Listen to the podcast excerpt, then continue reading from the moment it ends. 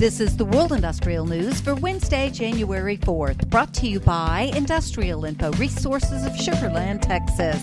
This newscast is sponsored by AVEVA.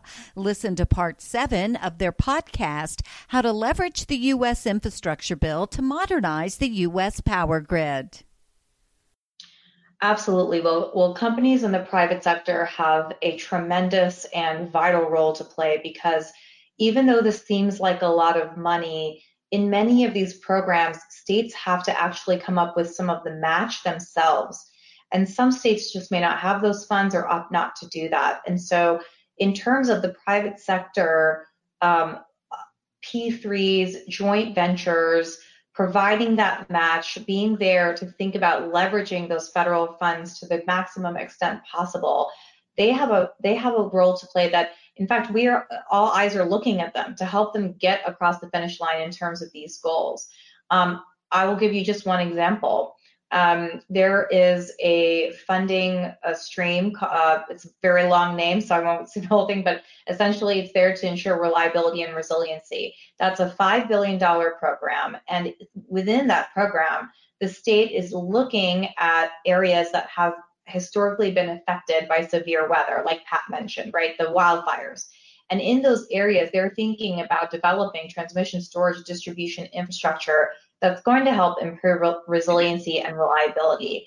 And so, to the extent that companies can get in front of their state stakeholders, their governor's offices, their state legislatures, their PUCs, um, their state energy officers, their chief resiliency officers, this is a stake of the stakeholder chain within the state that is all looking at these funds and thinking, what is the best way that I can spend this money? And I can tell you from my conversations with different states, they're not they're worried that they're not going to be able to provide that match, whatever it might be, from their state budgets. And so they're looking for help from the private sector.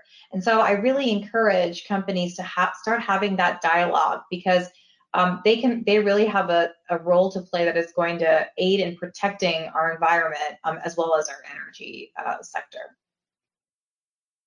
Just listening to you, I'm thinking we could have a whole session just on following the funds and the breakdown of the state by state. Yeah, yeah. so thank you for that, and and and just you know, again, um, I think it would be important probably now to switch to the technology influence.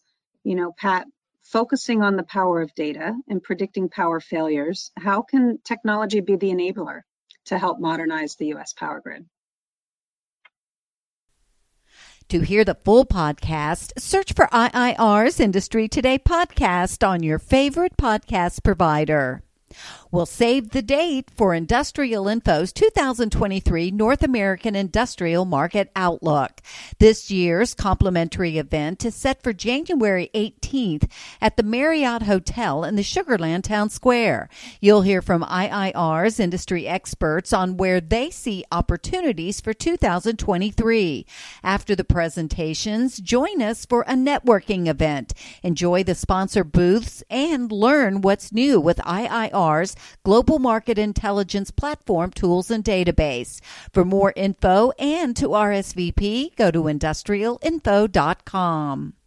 Companies looking for oil and natural gas in the U.S. shale patch should be relatively comfortable based on the current price of oil, survey results showed, though the overall outlook is uncertain. Economists at the Federal Reserve Bank of Dallas interviewed 152 energy firm executives from December 7th to the 15th to get a gauge on optimism in the sector. In manufacturing, the Fed found that growth resumed in December, though new orders slumped for the seventh straight month amid declining global demand. U.S. auto sales could see a rebound this year as a recovery in production could more than offset the effects of inflation and rising interest rates, according to analysts surveyed by Bloomberg.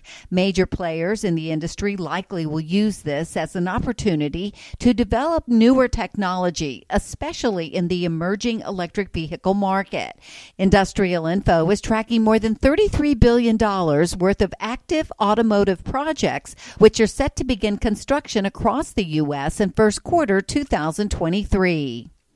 Targa Resources Corporation said on Tuesday it reached an agreement to acquire full ownership of the Grand Prix natural gas liquids pipeline, which connects the midstream company's assets in the Permian Basin, North Texas, and southern Oklahoma to its fractionation and storage facility in Mont Belvieu, Texas. Industrial Info is tracking 41 projects from Targa worth $2 billion, which includes the planned construction of the Daytona Pipeline in addition to the Grand Prix system.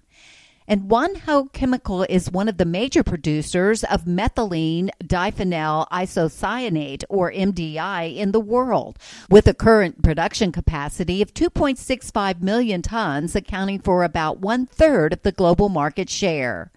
Wanhua Chemical is still expanding and upgrading its sites in Fujian and Ningbo, and after MDI projects at the two sites are put into operation, the company's total MDI production capacity will reach 3.65 million tons per year.